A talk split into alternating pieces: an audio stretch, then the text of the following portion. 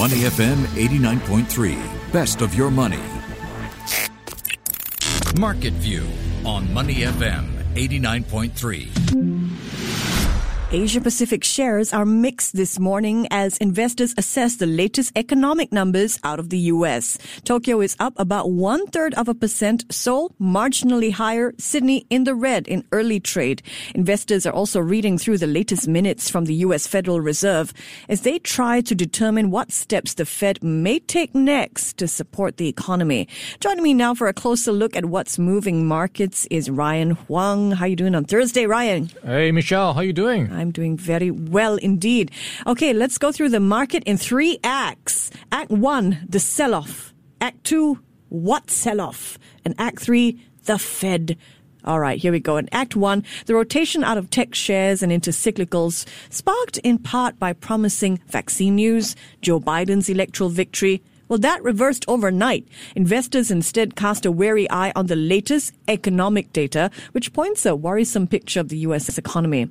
All right, Ryan, you're on stage. Fill us in. Okay, so talking about that data, a bit of a dampener ahead of the Thanksgiving holiday. Mm. So not just bad news for the turkeys, you've got some bad news for the investors, and that is coming through with the initial jobless claims numbers. So latest print at 778,000. So that is worse than the prior reading in the week before, 748,000 and also misses consensus estimates of 733,000. So it is the first back to back advance since July. So instead of going down, it's going up. So that is indicating that the recovery picture on the labor market is not as rosy as what people were hoping for. And you have on another data set and coming through that is on the personal spending side and personal mm. incomes down 0.7% in October. So that is not great news if you're hoping for the US consumer to bounce back and revive the economy. And that is maybe one sign to look out for as we approach the Black Friday sales. Will this be I guess, an omen that we might not see the huge spending that typically happens in Black Friday. So something to look out for down the road. And of course, um, you've got the second print of the third quarter GDP numbers out as well. That was pretty much unchanged. So no, I guess, positive surprises there. Mm-hmm. So all in, it is a bit of a wobbly fourth quarter to look out for as the economic recovery kind of flatlines. Mm. Historic job losses, not only an issue in the US, but also in Europe. IBM has announced it's going to cut 10,000 jobs from one of its units in Europe, for example. In Act 2, what sell off now, if you look at tech stocks, it's an entirely different story. The Dow may have retreated from that 30,000 historic level overnight, but the tech heavy NASDAQ set a new all time record. Tell us the story, Ryan. Yeah, it is a bit of a back and forth in recent weeks, and mm. you've been looking at growth and value stocks. Sometimes it's up, sometimes it's down, and the rotation so far in the latest session seems to suggest that it is taking a bit of a breather. And we saw the economy reopening winners kind of taking uh, seeing some profit being taken off the table and in turn you are looking at the stay-at-home stocks a bit more resilient um, overnight so i'm looking at a couple of stocks helping the nasdaq push up to a new record in fact it's the first record high mm. in three months and this is in the same week that the Dow hit a new record itself. So what we have right now is uh, Nasdaq being led by names like Moderna.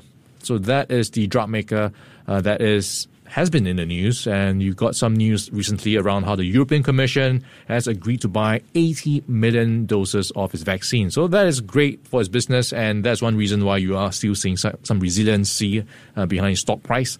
Another stock, what's interesting is um, Appian. So this is a software company and it seems like there is this um, buzz around the software space where you could see more M&A happening. So may, then there's no clear headlines why Appian is moving up. It's up 32% overnight. So maybe there is a deal under the table that could uh, surface down the, the, weeks ahead to look out for. Um, but of course, this is riding on the whole um, trend of how cloud computing and the work from home trend is pushing the demand for such companies. All right, time for our concluding act in our three part play. Act three is titled The Fed So Asia Pacific investors this morning are going to be poring over minutes from the Fed's latest meeting. The U.S. Central Bank is reportedly looking for new ways to provide stimulus. Bring the play home, Ryan. Yeah, so what we have right now is the minutes from the Federal Reserve's latest policy decision. That, mm. that was three weeks ago, and in the space of three weeks, we've seen so much happen. So, what did they talk about last time they decided not to raise rates, at, at, which is near 0%, right? So what we have is a bit of a guidance. What is to come? They say fairly soon they might be changing their bond buying program. And to give you a bit of context, the bond buying program right now currently stands at $120 billion, uh, which they buy in terms of treasuries. Each month, right? Each month and mortgage-backed securities. So the thinking here is they didn't give a timeline, but they have indicated they are willing to do so. So that could be some confidence for markets to show that they may be um, making some moves if required. And that's the key thing, if required. They didn't want to overcommit.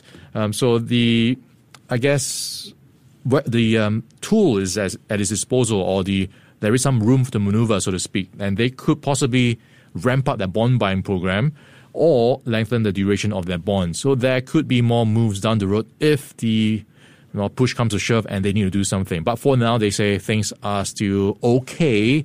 Uh, but they are quite cautious because of what's been happening in the economy. The numbers are not that great. If you look at the latest ones we've been seeing on the jobs front and also what's happening on personal spending. And you have to bear in mind, this was three weeks ago and the picture has become even more uh, well, flat or even weakish, so to speak. So mm this could be something to watch out for in the next policy meeting, which is December the 15th. What will they announce? All right. So how are investors reacting to this news, though? We're going to check in on the latest numbers in a few minutes. But first, let's take a look at some corporate news because two stories caught my eye. First up, Salesforce is in talks to buy the communication platform Slack.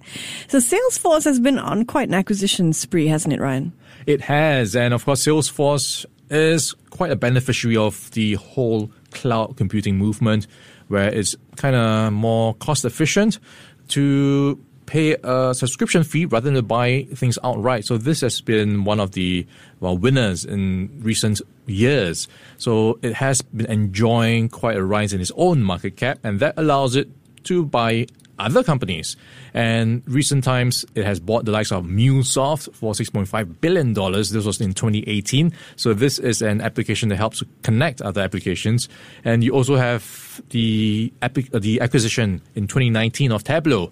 And this is a data visualization company. And this was for $15.3 billion. So stand by for what could be its biggest acquisition ever, and this could be in the form of Slack, and this is the um, work communication application and work coordination or collaboration um, software. So this could come in the range of, if you just look at the market cap of Slack, it was last trading higher by nearly 30%, which puts its market cap to nearly $20 billion. So this would rank it alongside the likes of IBM's purchase of Red Hat, which was at 34 billion, uh, Microsoft's purchase of LinkedIn in 2016 of 27 billion. So you could see a blockbuster deal sometime next week. So this could be announced as soon as next week. But you have to bear in mind this is still quite um, in the uh, talking stages. It could mm. not, it might not go through. So something to watch out for as well. The Wall Street Journal first broke the news about Salesforce wanting to buy Slack, and that report spurred buying overnight. Slack shares gaining 37%. The next corporate story on my radar is a merger between two publishing giants, Penguin and Simon and Schuster. Now, this could potentially be the first big antitrust issue that a Joe Biden administration confronts. Tell us about the 2 billion US dollar deal. Okay, this stands out for me because it's a bit old school. Yeah. Books okay, How so dare you call my favorite thing old? so German media giant uh, Bertelsmann is saying it's Penguin Random House division, and this is quite a famous brand. Yes, you might have come classics, across it. Right, you read. Yeah, Penguin it's classics. one of the big five companies in the mm. U.S. So it's buying another big five company, mm-hmm. and this is like you mentioned, its rival Simon Schuster. So it's going to be a mega deal. So it will trim the big five to become a big four, and already it is raising some uh, criticism from its rivals, of course. News Corp, which owns HarperCollins, one of the one of the top five, has slammed the deal because they say it's not just buying a book publisher; they are buying market dominance, and this will allow. Um, Penguin, or rather Bertelsmann, to control 70% of the US literary, literary, literary and general fiction market. So wow. there is that concern that this could be, you know, monopolistic. So what could be um, shaping up to be a big mega deal could fall flat. So something to look out for. And this is, of course, for $2.2 billion. And Penguin Random House uh, buying Simon Schuster. Authors will include Stephen King, Hillary Clinton, and John Irving. And this is from Viacom CBS. So a big deal in the making, but a couple of hurdles to jump over. Every living former or current American president, from Carter to Trump, would have published a book with the new company. Just gives you a sense of the scope of this um, new entity that's going to really shake up the publishing landscape. All right, the next story on my um, corporate radar, so to speak. Yesterday on the show, we reported the Gap's third quarter earnings had fallen short of expectations. Investor reaction to the news overnight was ruthless. The Gap shares plunged nearly 20%, I saw. All right, let's check in on local markets now. Singapore shares took a breather yesterday following several days of gains. The Straits Times Index fell three quarters of a percent to 2869. How's it doing this morning? And are we seeing signs of further profit taking or are investors buying on the dip? Yeah, good question. So, looking across Asia so far, it has been quite muted, and mm. this is off the hmm. back of mixed leads on Wall Street, where you had the Dow S&P 500 giving up gains, but the Nasdaq pushing up to new records. So, going into the morning trading, uh, you've got the SGX, or rather the STI, down by 0.8 percent. So, pretty much the same picture we had in closing on Wednesday. So it is extending those losses now at 2,846. And some of the stocks to look out for, mm-hmm. uh, DBS, India's central bank has formally approved a proposed scheme for DBS to take over the cash-strapped Lakshmi Vilas Bank. So this will allow it to expand in southern India. So its stock price so far down 0.9% at $25.46. But this is in line with the other two banks as well. UOB is down 1%, OCBC down 1.1%. And another stock to look out for, Singtel is trading ex dividend, so it is now down by 2.8%. $2.41. So those are some stocks weighing on the STI so far this morning. There you have it. What markets are talking about this morning in minutes. This has been Market View. He's Ryan Huang. I'm Michelle Martin. Before acting on the information on Money FM, please consider if it's suitable for your own investment objectives, financial situation, and risk tolerance. To listen to more great interviews, download our podcasts at moneyfm893.sg or download the SPH radio app available on Google Play or the App Store.